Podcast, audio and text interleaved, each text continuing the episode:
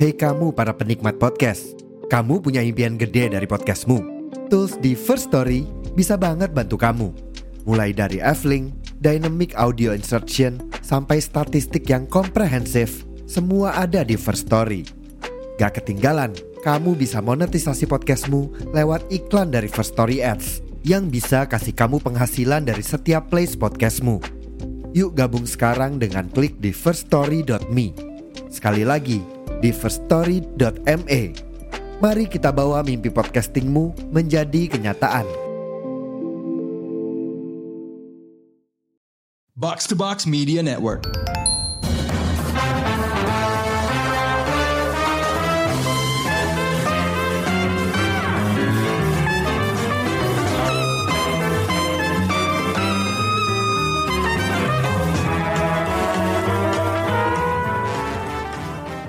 Halo teman-teman, kita ketemu lagi di episode terbaru Showbox Podcast. Ada Krisna di sini dan di episode kali ini gua mau ngebahas film yang eh, lumayan bergelimang penghargaan dan nominasi lah di ajang-ajang penghargaan film awal tahun ini. Yes, judul film yang mau gue bahas kali ini adalah The Holdovers. Film yang disutradarai Alexander Payne dan ditulis naskahnya sama David Hemmingson ini akhirnya dirilis di bioskop-bioskop Indonesia sejak 23 Februari kemarin. Ya, sebenarnya sejak awal gue udah bisa nebak sih kalau film ini nggak bakal apa ya dapat jam tayang yang banyak lah. Ya walaupun diputar di semua jaringan bioskop nasional ya. Makanya gue apa ya langsung usahain lah buat bisa nonton film ini di weekend pertama penayangannya di, di Indonesia. Soalnya apa ya sejak pertama kali baca sino- sinopsis dan nonton trailernya, gue emang udah lumayan nungguin juga karena kayaknya film ini apa ya bakal terasa heartwarming gitu. Ya apalagi selang seminggu dari rilisnya The Holdovers nih, bakal ada film Hollywood dan juga film Korea yang lumayan high profile lah, yang bakal tayang di Indonesia, yaitu Dune Part 2 dan Exhuma gitu. Jadi ya dijamin lah jumlah layar uh, The Holdovers bakal makin berkurang lagi minggu depannya gitu ya. Di Amerika sendiri The Holdovers nih udah dirilis sejak tahun lalu sebenarnya. Film ini pertama kali tayang tuh di Festival Film Telluride ke-50 pada 31 Agustus 2023 sebelum akhirnya dirilis di bioskop-bioskop Amerika secara umum hampir dua bulan kemudian lah, tepatnya pada 27 Oktober 2023. Tapi kalau apa ya, kalau ngelihat film ini yang sebenarnya punya latar cerita pada periode Natal dan Tahun Baru, sebenarnya gue agak penasaran juga sih kenapa film ini justru nggak dirilis di periode libur Nat- Natal dan Tahun Baru di Amerika gitu ya. Nah, setelah apa ya, dapat respons positif dari kritikus dan penonton, The Holdovers akhirnya makin banyak diomongin lah setelah berjaya dapat banyak nominasi dan menang di berbagai pengga- penghargaan film kayak yang tadi udah sempat gue bilang di awal gitu ya. Dari yang seremoni seremoninya udah lewat aja kayak Golden Globe gitu. Paul Giamatti tuh menang di kategori Best Actor untuk Motion Picture uh, Musical or Comedy. Terus uh, Devin Joy Randolph itu juga menang di kategori Best Supporting Actress. Terus di uh, ajang penghargaan lain yang udah lewat yaitu uh, Critics Choice Award, mereka berdua juga menang nih si Paul Giamatti sama Devin Joy Randolph. Terus ditambah lagi sama uh, Dominic Sessa uh, cast lainnya yang menang di kategori Best Young Performer. Sementara di Academy Awards yang dianggap paling bergengsi lah ya di Amerika, yang apa ya seremoninya baru bakal digelar 10 Maret nanti, The Holdovers juga dapat nominasi di kategori-kategori yang cukup bergengsi bisa dibilang. Bukan cukup, yang paling bergengsi mungkin. Ada Paul Giamatti juga di Best Actor, terus di Best Supporting Actress-nya tuh ada Devin Joy Randolph juga, terus ada Best Original Screenplay atas nama uh, David Hemmingson, terus ada Best Editing atas nama uh, Kevin Tan, dan dapat nominasi di yang paling bergengsinya yaitu di Best Picture juga gitu. Oke, sekarang kita mulai masuk ke ceritanya lah ya. Uh, The Holdover sendiri bersetting di tahun 1970 di Barton Academy. Ini tuh kayak apa? ya, Sekolah berasrama elit lah di daerah New England Amerika yang sebagian besar murid-muridnya nih anak pejabat atau pengusaha super kaya lah. Nah, menjelang libur Natal dan Tahun Baru, seorang guru uh, sejarah atau guru peradaban kuno yang terkenal kaku dan killer, terus lumayan disebelin lah dia sama sebagian besar murid-muridnya dan guru-guru lainnya juga gitu ya, uh, yaitu Paul Hanam yang diperanin sama Paul Giamatti, dalam tanda kutip nih dia dihukum sama pihak sekolah buat ngawasin murid-murid yang nggak pulang dan tetap tinggal di sekolah selama periode libur ini gitu ya. Jadi apa ya, biasanya tuh di periode libur ini, libur Natal dan Tahun Baru, para murid nih bakal dijemput keluarganya buat pulang atau liburan lah. Tapi ada juga yang ya karena jarak atau kesibukan orang tuanya gitu ya, mereka terpaksa tetap tinggal di sekolah gitu ya. Hukuman ini sendiri nih, hukuman tanda kutip ya, ini gara-gara si Paul nih uh, udah ngasih nilai jelek ke seorang murid yang uh, dia tuh sebenarnya anak senator gitulah dan udah nyumbang banyak untuk sekolah. Nah ini akhirnya nilai jelek ini nih akhirnya bikin uh, si murid ini nih gagal masuk ke Universitas uh, Princeton. Nah, Ida itu yang bikin dia jadi agak sedikit disebelin sama kepala sekolahnya gitu ya. Awalnya ada lima murid yang harus tetap tinggal di Barton, tapi ya setelah beberapa hari akhirnya yang tersisa nih hanya si uh, murid yang namanya uh, Angus Tully yang diperanin sama Dominic Sessa. Salah satu murid uh, di kelasnya si Paul juga yang sebenarnya lumayan cerdas, uh, tapi ya perilakunya cukup sering bermasalah juga gitu ya. Si Angus sendiri ini harus tetap tinggal di sekolah gara-gara uh, jadwal liburan keluarganya ke Saint Kitts sih tiba-tiba dibatalin sama nyokapnya sebenarnya. Sebenarnya tuh dia udah udah packing nih, udah siap-siap balik gitu ya tapi dibatalin sama ibunya yang ternyata lebih milih buat uh, bulan madu sama suami barunya gitu ya. Padahal ini bukan apa ya pernikahan si ibunya sama suaminya tuh udah dibilang juga sebenarnya udah ber, udah lewat berbulan-bulan gitu ya. Nah selain mereka berdua, satu orang lagi yang tetap tinggal di Barton nih adalah uh, Mary Lamb yang diperanin sama Devin Joy Randolph. Dia adalah uh, manajer kantin di Barton yang uh, sedang berduka karena anaknya uh, yang namanya Curtis itu baru aja meninggal di Perang Vietnam. Si Curtis ini tuh juga mantan murid di Barton, tapi dia terpaksa gabung ke militer buat biayain kuliahnya. Nah, sejak detik pertama film ini, satu hal yang langsung menarik perhatian gue adalah gimana usaha film ini buat nampilin uh, periode 70-annya. Bahkan nih kayak opening kreditnya aja nih udah nampilin logo-logo. Biasalah logo-logo rumah produksi, distributor gitu-gitu. Tapi dalam desain dan uh, warna-warna tuh yang layaknya film dari era 70-an. Lengkap juga sama audionya tuh yang kayak ada sedikit kresek-kreseknya gitu lah, ada distorsinya gitu. Itu sesuatu yang disengaja gitu kan.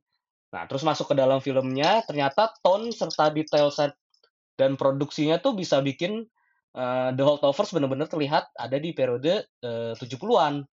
Mulai dari set bangunan dan interior sekolahnya gitu ya. Itu terus gaya berpakaian karakter-karakternya sampai ton, warna, dan audionya juga. Mungkin kalau gua nonton film ini tanpa informasi apa pun dan nggak kenal sama aktor-aktornya, gua bakal ngira kalau film ini nih beneran film dari tahun 70 gitu, dari tahun 70 gitu.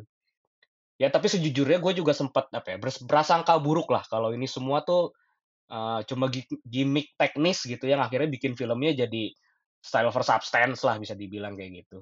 Ya untungnya prasangka buruk gue itu nggak berlangsung lama sih ternyata semua hal teknis tadi emang efektif buat menopang cerita dan naskahnya juga yang sebenarnya udah solid banget gitu ya. Sekaligus apa ya, memperkuat atmosfer filmnya juga secara keseluruhan.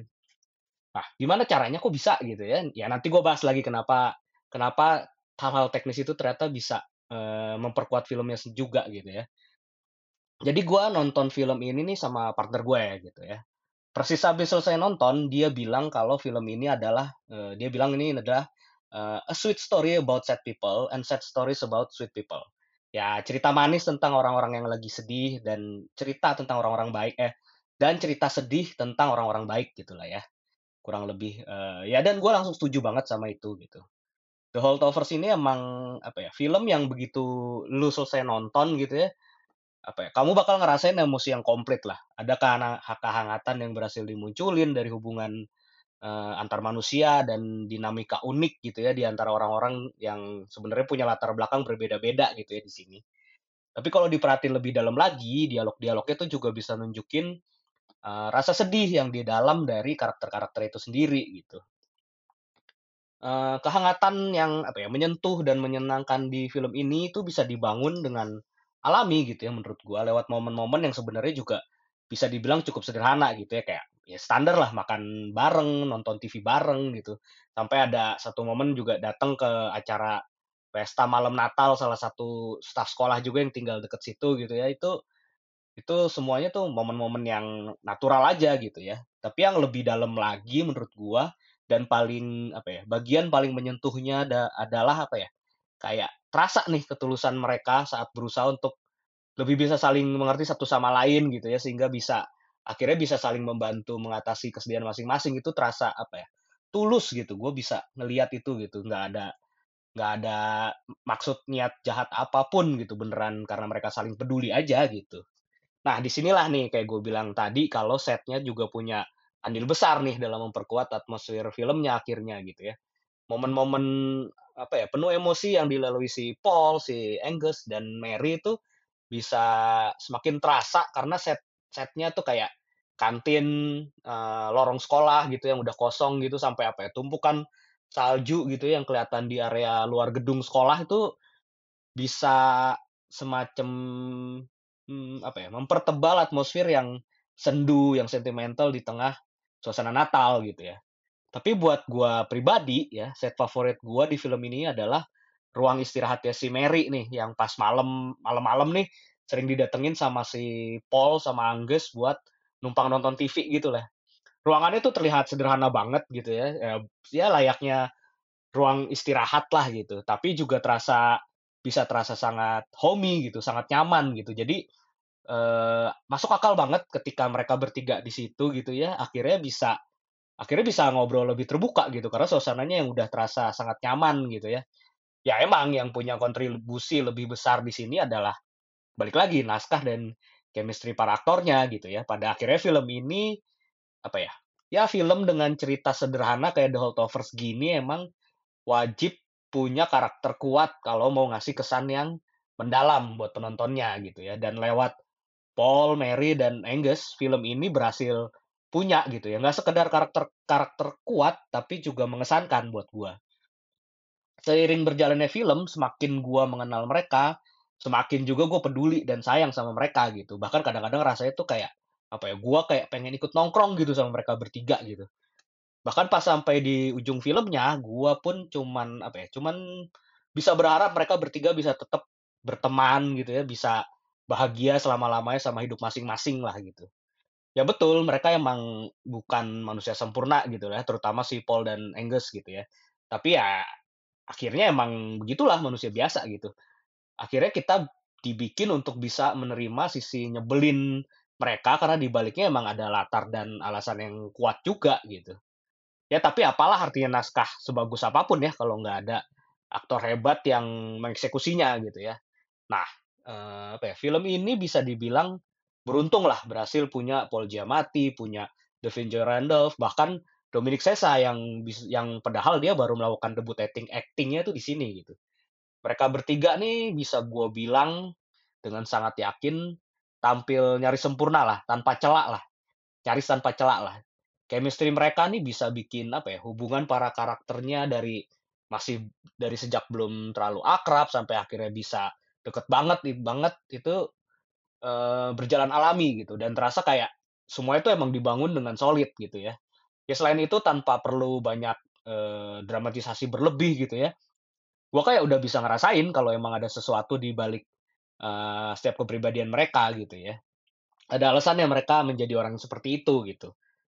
Ya tapi kalau gua harus milih satu nama gitu ya yang penampilannya paling menonjol, mungkin gua bakal sebut si Davinci Randolph sih. Ya lewat apa ya, permainan ekspresi dan gestur yang bisa dibilang sederhana sebenarnya. Sejak awal gue udah bisa ngerasain kalau Mary yang terlihat hangat dan sangat baik ini sebenarnya apa ya, masih diselimuti rasa duka yang dalam banget lah atas, eee, meninggalnya anaknya gitu ya, dan dia sendiri ini juga, eee, kelihatan masih belum tahu cara memprosesnya tuh gimana gitu. Ya tapi itu nggak berarti yang lainnya tampil lebih inferior juga ya. Paul Giamatti juga apa ya, bisa dengan mulus gitu ya nunjukin bahwa di balik sosok, eee, Paul yang pemarah, yang keras kepala dan, eee, bisa dibilang cenderung antisosial itu sebenarnya juga apa ya, ada sosok Paul yang rapuh, yang insecure, tapi juga, eee, masih punya kepedulian lah sama orang lain. Sementara buat Dominic Sessa nih, wah ini kayaknya masa depan dia bakal cukup cerah nih sebagai aktor gitu ya. Ya dia sebagai aktor pendatang baru gitu ya, dia juga sama sekali nggak kelihatan silau lah sama nama besar bes sama nama besar, eee, lawan-lawan mainnya gitu ya. Dia terlihat sangat bisa mengimbangi lah penampilan yang lainnya gitu. Dia bisa memainkan sosok Angus yang cerdas tapi juga punya sikap yang nyebelin gitu, itu tuh pas banget lah. Oke, eee, segitu aja review gue buat The Holdovers. Gua bakal kasih film ini rating 4,5 bintang dari 5 bintang. Eee, film ini masih tayang di bioskop, ya walaupun jam tayangnya kayaknya udah makin terbatas ya. Jadi kalau misalnya teman-teman emang penasaran dan tertarik banget sama film ini, ya mending disegerakan secepatnya lah. Ya walaupun mungkin bakal butuh tenaga ekstra buat nyari bioskopnya, tapi ya di tapi dijamin lah itu bakal sepadan sama waktu dan biaya yang udah kamu keluarin buat nonton. Oke, eee, terima kasih buat teman-teman yang udah dengerin episode ini. Eee, sampai jumpa di episode Showbox Podcast selanjutnya dan bye.